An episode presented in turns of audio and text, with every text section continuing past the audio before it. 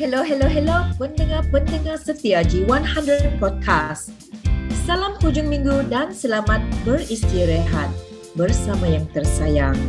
Baiklah, moderator anda pada kali ini iaitu saya, Cik Vanessa Ugun dari Sibu Sarawak. Saya tidak keseorangan. Bersama saya pada kali ini, moderator yang kedua iaitu... Dan saya, Amira binti Raden Salamat, berasal dari Kuching, Sarawak. So hari ini kita ada dua tetamu khas, tetamu yang special yang kita bawakan dari Borneo. Betul tak, Cik Vanessa? Yes, betul, betul, betul. Bersama dengan kita dua orang wanita jelita ya. Okay, Cik Amira, apa tajuk kupasan podcast kita kali ini? Tajuk kupasan kita pada hari ini ialah Business Public Goal So Easy. Apa ke maksud dia dengan so easy ni? Cik Vanessa rasa apa ya? Tak apa kita sebagai moderator tak perlu pening kepala kerana kita akan uh, memberikan kepada dua orang panelis yang bersama kita pada kali ini. Okay, tanpa membuang masa kita terus jemputlah tetamu kita yang pertama. Tetamu yang sangat famous dengan tagline-nya senyuman takkan kurang iaitu Puan Dora Ajeng. Okay, beliau berusia 49 tahun tetapi percayalah rupanya tidak sebegitu kerana beliau sebenarnya awet muda seorang guru dan kini berstatus Star Master Dealer. Okey, Puan apa khabar? Salam senyuman takkan kurang, Ben. Apa khabar, Ben? Uh, kami sehat, Sis Dora. Okey, wow. uh, Puan Dora, boleh ceritakan sedikit tak tentang diri anda sebelum itu? Nama saya Dora, berbangsa Kayan dari bumi Kenyalang, uh, iaitu negeri Sarawak. Jadi saya adalah master dealer di Public Gold. Okey, baiklah. Um, Cik Dera, uh, siapa pula panel kita yang kedua? Mesti ramai yang tenanti-nantikan siapa pula jelitawan yang saya akan bawakan untuk sebagai panelis kita yang kedua. Panelis kita yang kedua ini merupakan Sumanda Sabah berasal dari Sabah berumur 38 tahun tetapi sentiasa nampak awet muda seperti orang berumur 20-an. Beliau juga merupakan seorang suri rumah dan berpangkat priority dealer. Saya bawakan kepada anda semua Puan Elsie Akub. Hai semua. Salam kenal kepada semua. Terima kasih kepada tim G100 kerana menjemput saya sebagai panelis podcast pada kali ini untuk untuk pengetahuan semua saya daripada Sabah dan pada saat ini sedang menetap di United Kingdom di Wales. Wah, ya, menarik sungguh ya dekat United Kingdom. So, Cik Vanessa, Cik Vanessa kan mesti ada banyak soalan nak tanya dengan panelis kita dua orang ni kan? Betul, bukan hanya banyak nak tanya lah, banyak nak tahu juga ni. Sebab cuba kita lihat tadi kan seorang uh, panelis kita yang pertama dari Miri Sarawak, panelis kita yang kedua dari UK pula di Europe. Okay. Uh, dan berbalik kepada tajuk podcast kita kali ini, uh, Business PG So Easy. Uh, pastinya kita curious lah nak tahu. Okay, soalan yang pertama lah sebelum kita mengupas lebih lanjut. Saya ingin uh, tujukan kepada Puan Dora. Uh, mungkin Puan Dora boleh ceritakan pengalaman anda, bagaimana anda boleh mula kenal dengan public goal ni dan bagaimana pula anda boleh ter terdetik untuk memulakan langkah um, berbisnes dengan PG. Seperti yang uh, kamu dengar dari moderator uh, Cik Van tadi, kamu dah dengar umur saya berapa. Jadi saya ini sudah diambang bersara secara hakiki. Jadi untuk merancang persaraan saya, saya memang tercari-cari dan memang mencari, serius mencari bisnes untuk saya jalankan selepas saya bersara secara hakiki nantilah tidak lama lagi ya. Saya ada ciri-ciri bisnes yang saya cari. Itu mestilah uh, tidak melibatkan tenaga fizikal kerana Dora ini tidak sado. saya bukan atlet. Saya bukan jenis yang uh, sangat fit sana sinilah. Jadi uh, saya memang cari bisnes yang tidak memerlukan tenaga fizikal, yang tidak memerlukan saya angkut stok ke ke hulu, ke hilir dan sebagainya. Ya, dan juga uh, Dora ini memang kaki travel sebenarnya ya. Kalau boleh uh, selepas bersara secara hakiki nanti, Saya nak travel seluruh dunia lah semampu-mampu yang boleh. Nak habiskan seluruh dunia ini. Uh, of course I need budget right? Ya yeah, saya perlukan budget untuk mengelilingi dunia. Jadi saya memang perlu buat bisnes selepas bersara. Jadi saya perlukan satu bisnes untuk support saya punya travelling punya hobi. Dan juga kalau boleh bisnes itu dia mesti boleh dijalankan dari seluruh penjuru dunia. Ah itulah ciri-ciri bisnes yang saya cari jadi saya bersyukur dalam saya tercari-cari itu semasa MCO 2020, geng travel saya, Puan Aniwan, memperkenalkan public goal kepada saya. Saya tidak banyak uh, masa untuk berfikir, saya terus menyimpan satu gram, tidak lama saya terus upgrade jadi dealer. Demikianlah uh, permulaan saya terjebak ataupun saya berjumpa dengan bisnes public goal ini. Wah, menarik pula perkongsian dari Puan Dora. Puan Dora memang ada impian, ada cita-cita nak apa nak pergi ke luar negara. Contohnya bolehlah nanti Puan Dora berjumpa dengan Puan Elsie kan? Dekat mana tadi? Dekat UK memang, Wales. Memang ah, sudah berjanji. Ya. Sudah berjanji pula tu. Tahun bila berjanji ni? Uh, saya antara orang pertama dia beritahu dia akan keluar negara hari itulah. Oh, bestnya, bestnya kalau dapat travelling beramai-ramai Kita kan. akan pergi bersama Amira, jom. Ah, jom, boleh. Confirm boleh ya, ni. Harus. Okay, so tadi tu perkongsian dari Puan Dora. Sekarang mesti ramai tertanya-tanya macam mana pula seorang suri rumah yang tengah berada dekat UK berminat untuk mulakan public goal. So saya ingin tanyakan kepada Puan LC kita pada hari ini, uh, bagaimana Puan LC boleh terdetik untuk mula berbisnes dengan public goal? Sebab dalam banyak-banyak syarikat emas di luar sana, kenapa tertarik dengan public goal ni? Sedangkan rasanya dekat UK tu mesti ada kedai-kedai emas juga, mesti ada pekerjaan lain juga. Boleh tak Puan LC terangkan sedikit? Sebenarnya saya baru saja travel ke Eropah pada tahun lepas Julai. Saya bekerja sebenarnya sebelum ke UK. Dan ceritanya bermula begini. Pada selepas saya melahirkan anak, saya telah berhenti kerja selama tiga tahun lebih. Selepas itu saya kembali bekerja dan um, saya kerana dalam masa saya bekerja itu saya rindu masa untuk bersama-sama dengan anak saya. Sebelum ini saya tinggal di Penang.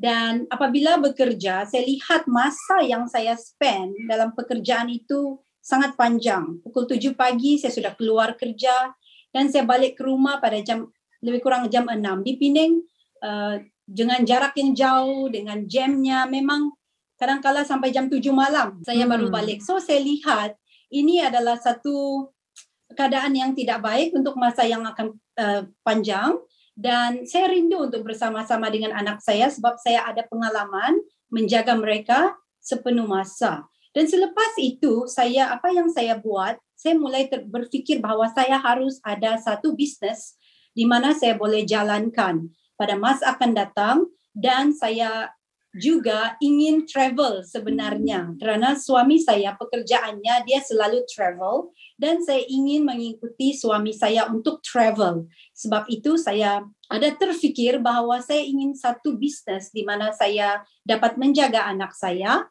dan juga saya dapat mengikuti suami saya untuk traveling. Pada hujung tahun 2020 saya mendapat kenaikan gaji dan masa itu saya berfikir bahawa wang yang saya ada itu taklah banyak sangat dalam RM500.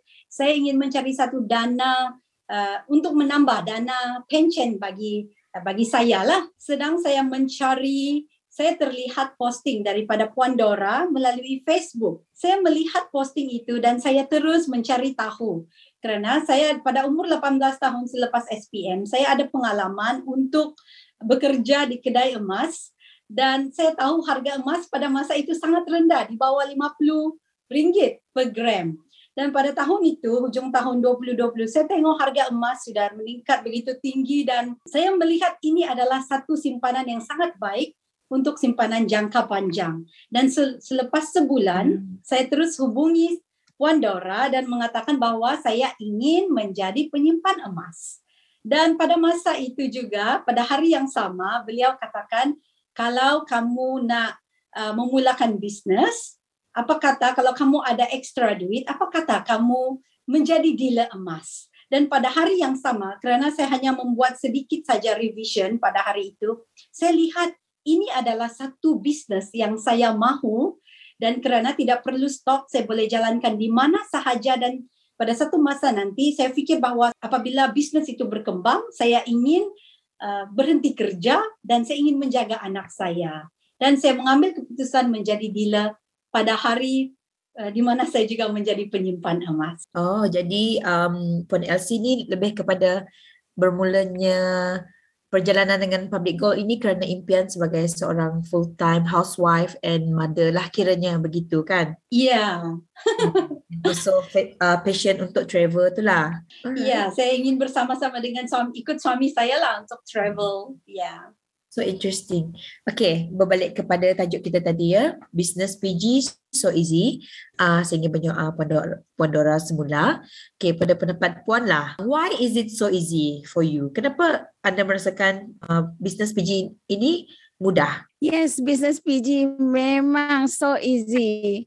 Kerana kita tak perlu menyimpan stok dan uh, pada masa yang sama kita menyimpan, saya menyimpan dan terus uh, mengajak kawan-kawan saya yang lain menyimpan emas. Jadi saya sentiasa memberi manfaat kepada orang lain. Saya sentiasa mengajak orang menyimpan bukan memboroskan duit. Jadi saya rasa ianya satu, satu kepuasan lah mengajak orang menyimpan bukan uh, berbelanja. Juga Business PG so easy kerana permulaan untuk menyimpan itu ah minimum untuk mula menyimpan itu sangat sangat rendah iaitu minimum RM RM100 sahaja sudah boleh menyimpan di public goal ataupun sekurang-kurangnya 1 gram satu bulan. Untuk lingkungan saya ataupun uh, my my inner circle khususnya dan untuk juga uh, di kalangan lingkungan saya to spend RM 100 ringgit untuk menyimpan itu lebih mudah mudahlah tidaklah terlampau berat untuk mereka menabung untuk menyimpan emas. Jadi uh, mudah untuk mengajak orang untuk menyimpan emas sebab uh, mudahlah mudah murah begitu ya. Uh, dan juga ianya patuh syariah. Kerana saya juga kalau kita membeli emas, kita mesti dapat emas kan. Jadi uh, beli emas confirm dapat emas itu adalah public goal. Jadi kita boleh mengeluarkan simpanan kita dalam bentuk fizikal. Jadi bisnes PG ini so easy kerana nak mula tu mudah, murah saja. RM 100 pun boleh boleh mula dan juga ianya patuh syariah. Bagi saya uh, sangat mudahlah baik untuk saya sebagai dealer dan juga untuk customer-customer di bawah saya ianya sangat mudah. Bisnes PG so easy. So maksudnya ada, ada Puan Dora dekat sini, Puan Dora tertarik dengan bisnes public goal ni sebab dia mudah mudah dan kita boleh bermula serendah RM100 kan Pandora? Ya, yes. Lebih kurang begitulah dan juga uh, saya juga sangat ya apa sangat sedar bahawa uh, menyimpan emas emas itu sendiri adalah evergreen iaitu sentiasa ada permintaan terhadap emas. Jadi saya tak perlu risau uh, yang suatu hari nanti eh tak ada sudah orang mau emas lagi. Saya tak tak akan terdetik uh, fikiran itu dalam hati, jiwa, perasaan atau macam mana minda saya tak akan terdetik fikiran seperti itu. Bisnes PG ataupun bisnes emas adalah bisnes yang evergreen sentiasa ada permintaan. Jadi sentiasa mudah untuk saya mengajak atau mempromosikanlah mengajak orang atau membimbing orang untuk menyimpan emas. Uh, setuju sangat dengan pendapat Puan Dora tadi. Ya, betul emas tu kuning tapi bisnes ni tetap evergreen. Sebab apa? Sebab wanita, sebab apa lagi? Contohnya lelaki ke nak beli emas untuk dia punya isteri. Emas yeah. ni memang sentiasanya banyak kegunaan especially hmm. untuk syarikat pelaburan ke ataupun even negara-negara pun kalau tuan-puan nak tahu memang ada menyimpan sebahagian daripada aset dalam bentuk emas. Betul betul. Ah, ni satu fakta yang menarik lah. Okey, seterusnya saya ingin bertanyakan kepada Puan LC, kenapa bagi Puan LC bisnes public goal ni so easy. Saya sangat setuju. Memang business public goal sangat mudah. So easy, okay? Sebagai contoh, walaupun saya berada di di Europe, di di UK pada saat ini, sebelum ini saya berada di Switzerland, saya berada tiga bulan lebih di sana dan sekarang saya di UK dekat uh, dekat Wales. Bisnes saya tidak pernah putus. Saya masih boleh rekrut orang tanpa perlu berjumpa klien. Okay? Sepanjang saya memulakan bisnes saya pada tahun lepas, Januari, sehingga pada hari ini saya hanya berjumpa dengan satu orang sahaja hmm. dan yang lain mereka semua saya rekrut melalui online. Okay? Saya hubungi mereka WhatsApp, dan saya tidak perlu berjumpa mereka. Selain daripada itu juga, saya tidak perlu ada stok di tangan saya dan kerana agak mustahil untuk saya ada stok di tangan kerana public goal yang sudah menjadi uh, stockholder, okay? Mereka yang akan memberikan emas kepada para penyimpan emas di bawah saya. Saya hanya perlu ada satu uh, sistem, saya ada WhatsApp Uh, grup di mana saya memberi servis kepada semua penyimpan emas di bawah saya. Dan memang sangat mudah kerana bisnes PG dilakukan 100% secara online dan juga saya mendapat support yang sangat baik daripada staff Public Goal. Branch saya adalah daripada Relau Penang. Walaupun Saturday Sunday staff branch Relau sangat supportive dan dia menjawab uh, segala persoalan atau kalau ada apa-apa masalah, staff PG sangat-sangat baik dan menjawab segala persoalan, menyelesaikan semua masalah yang dihadapi oleh para penyimpan emas di bawah saya. Oleh sebab itu dengan servis yang baik, maka para penyimpan emas di bawah saya mereka pun uh, terus konsisten untuk menyimpan emas. Dan uh, lagi satu, uh, saya rasa dengan adanya tim G100 maka menjadi lebih mudah kerana kita ada tim yang menyediakan segala platform training dan juga poster, gambar-gambar emas. So, uh, sebab emas yang ada pada saya itu sangat limited kerana saya berkenalan dengan Public Gold hanya beberapa bulan sahaja sebelum saya keluar negara.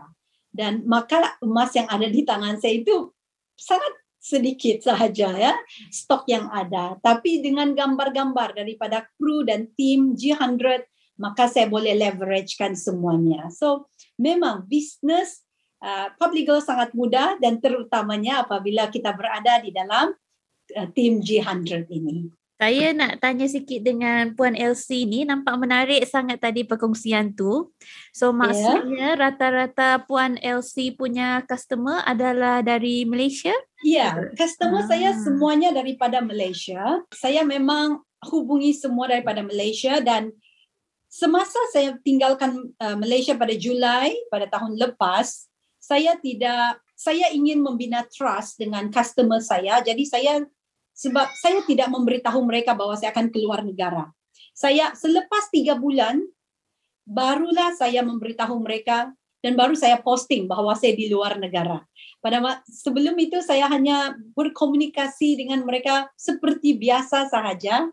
Ada yang mengambil emas, ada yang membeli emas. Mereka tidak tahu kerana kebanyakannya mereka itu saya tidak pernah jumpa, hanya berkomunikasi melalui WhatsApp saja. Mereka daripada Sabah, Sarawak dan ya daripada seluruh Malaysia.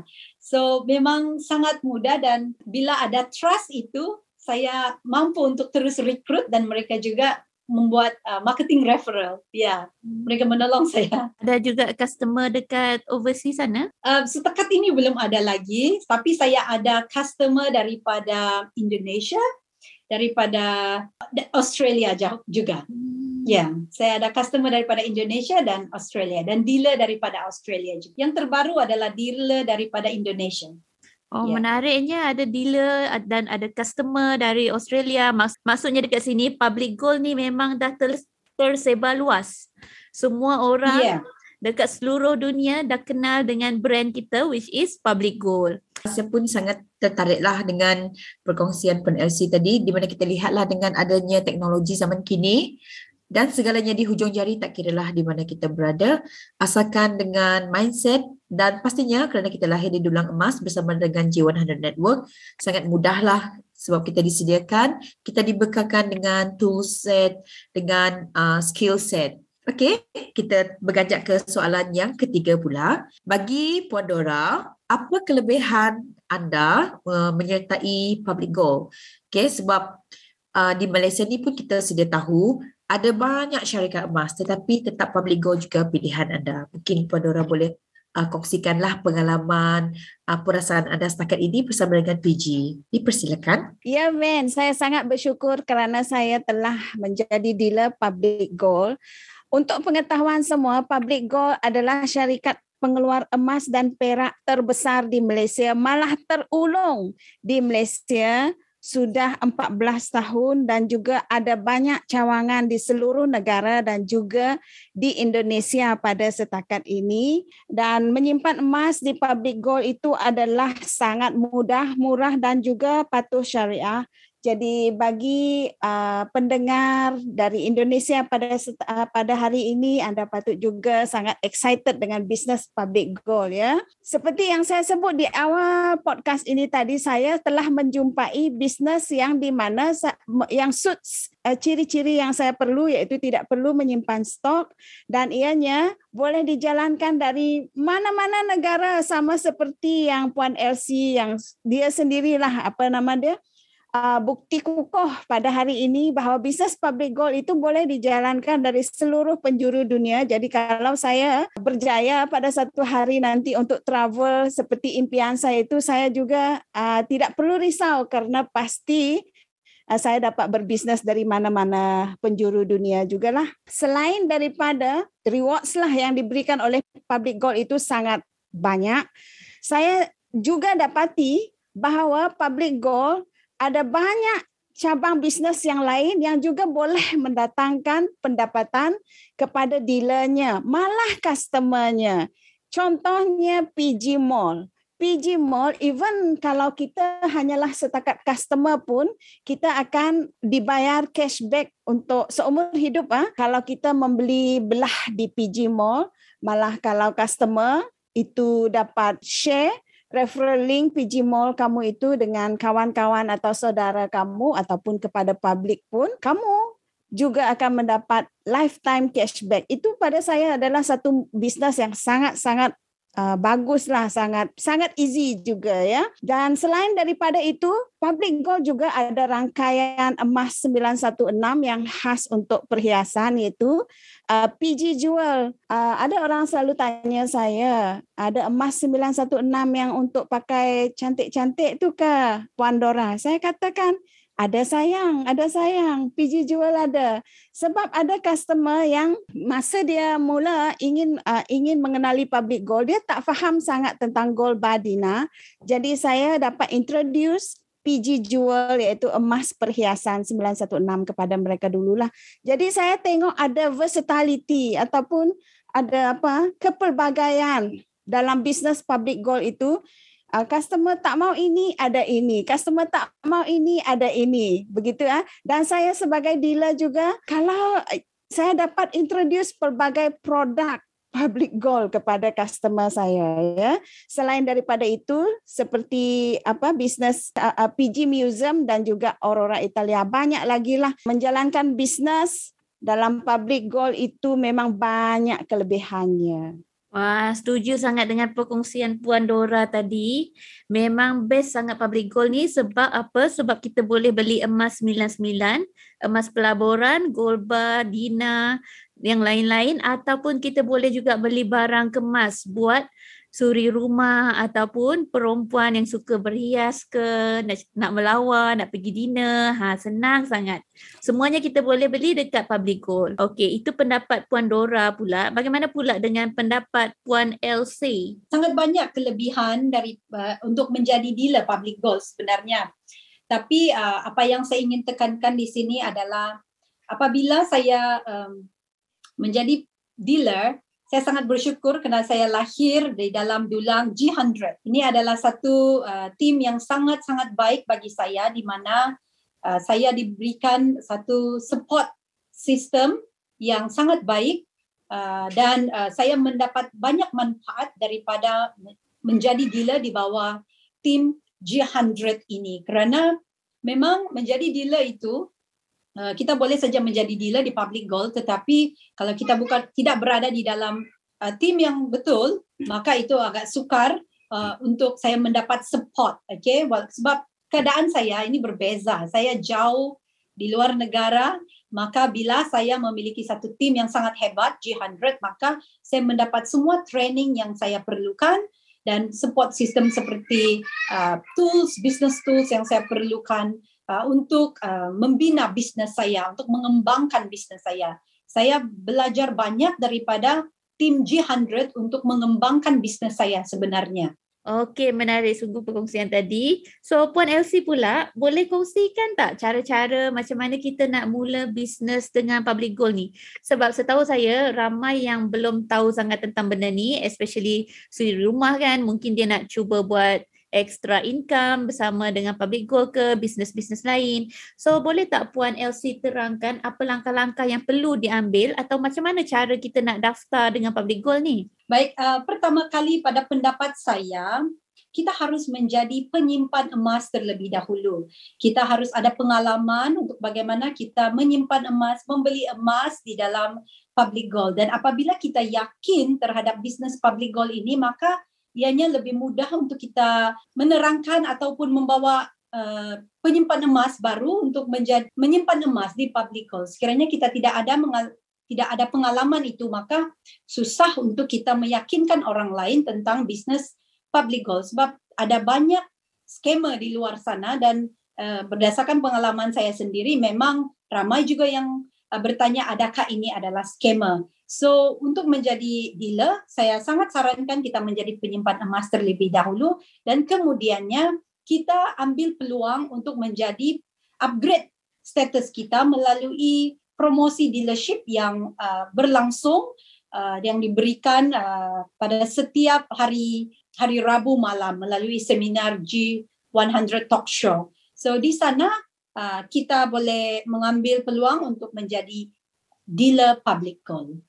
Okey, terima kasih Puan Elsie. Uh, begitulah dia tadi perkongsian daripada panel kita. Sebelum kita mengakhiri podcast kita, mungkin ada di antara pendengar-pendengar yang mahu uh, menghubungi uh, Puan Dora dengan lebih dekat. Okay, Puan Dora boleh kongsikan bagaimana cara untuk pendengar kita boleh menghubungi anda. Okey, jika ingin terus uh, mengenali saya ataupun follow saya ataupun uh, berjumpa dengan saya, boleh follow uh, social media saya, semua social media saya menggunakan nama saya iaitu Dora Ajeng, baik di IG, TikTok, FB personal dan FB page saya adalah uh, Dora Public Goal. Malah saya juga ada landing page sendiri juga di Public Goal official.com slash Dora Ajeng. So type saja nama saya pasti akan jumpa. jumpa anda nanti. Okey, itulah dia tadi kalau nak search Podora boleh type D O R A space A J E N G Dora Ajeng. Macam mana pula untuk panelis kita yang kedua ni Puan LC? Macam mana mereka orang nak hubungi Puan LC? Okay, uh, untuk uh, future potential client boleh hubungi saya atau mencari saya melalui Facebook personal saya saya iaitu LC Akob dan juga Instagram saya iaitu LC Akop Emas 999. Instagram dan TikTok sama ya, LC Akop Emas 999. FB page saya Emas 999 by Public Gold. Mungkin saya perlu ikut Sis Dora kerana dia menggunakan semuanya seragam sahaja. Mungkin saya perlu tukar FB page saya kepada LC Akop Emas 999.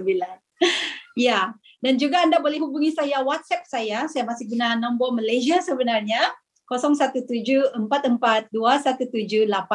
Anda boleh WhatsApp saya dan saya akan uh, menjawab segala persoalan anda. Thank you. Okey, itulah dia sebentar tadi coretan kita bersama dengan dua orang jelitawan, seorang berasal dari Sarawak, seorang dari Sabah. Okey, dengan topik kita business biji so easy. Tuan-tuan dan puan-puan, tak kira lah di mana anda berada, di mana koordinat anda di muka bumi ini, dengan mindset yang positif, berbekalkan toolset dan skill set yang disediakan oleh G100 Network. Pastinya bisnes bersama PG sangatlah mudah dan praktikal. Okay, tahniah dan terima kasih sekali lagi diucapkan kepada panelis kita Puan Dora Ajeng dan Puan Elsie Akop uh, kerana sudi bersama dengan kami di G100 Podcast. Uh, terima kasih semua. Terima kasih Puan Terima Dora. kasih terima juga. kasih. Terima kasih kerana menjemput saya. Terima Ah, kasih. kita juga. bawakan jauh dari Borneo ni guys. Bukannya selalu nak jumpa orang-orang dari Borneo Europe. ni. Ha, dari Europe pun ada. Europe dekat mana tadi? Dekat Wales. Ha. Ya. Dahsyat kan? G100 ada dealer dekat luar negara. Yeah. Okay, pendengar-pendengar podcast G100, uh, tak kisahlah di mana anda berada. Tahniah dan terima kasih juga kerana kekal setia bersama dengan kami. Uh, terima kasih Cik Vanessa. Pengumuman rakaman podcast G100 akan rilis pada setiap hari Ahad jam 7 pagi setiap minggu di anchor.fm slash G100 Network atau alternatif di Spotify. Search saja podcast G100 Network. Uh, salam sayang kami berempat pada hari ini. Terima kasih dari kami tim G100 podcast. Kiranya ada tersalah bahasa ataupun terkurang, tersalah cakap. Uh, mohon maaf dari tulus hati kami. Okay, itu sahajalah dari kami. Selamat berkunjung minggu, selamat beristirahat. Bye-bye.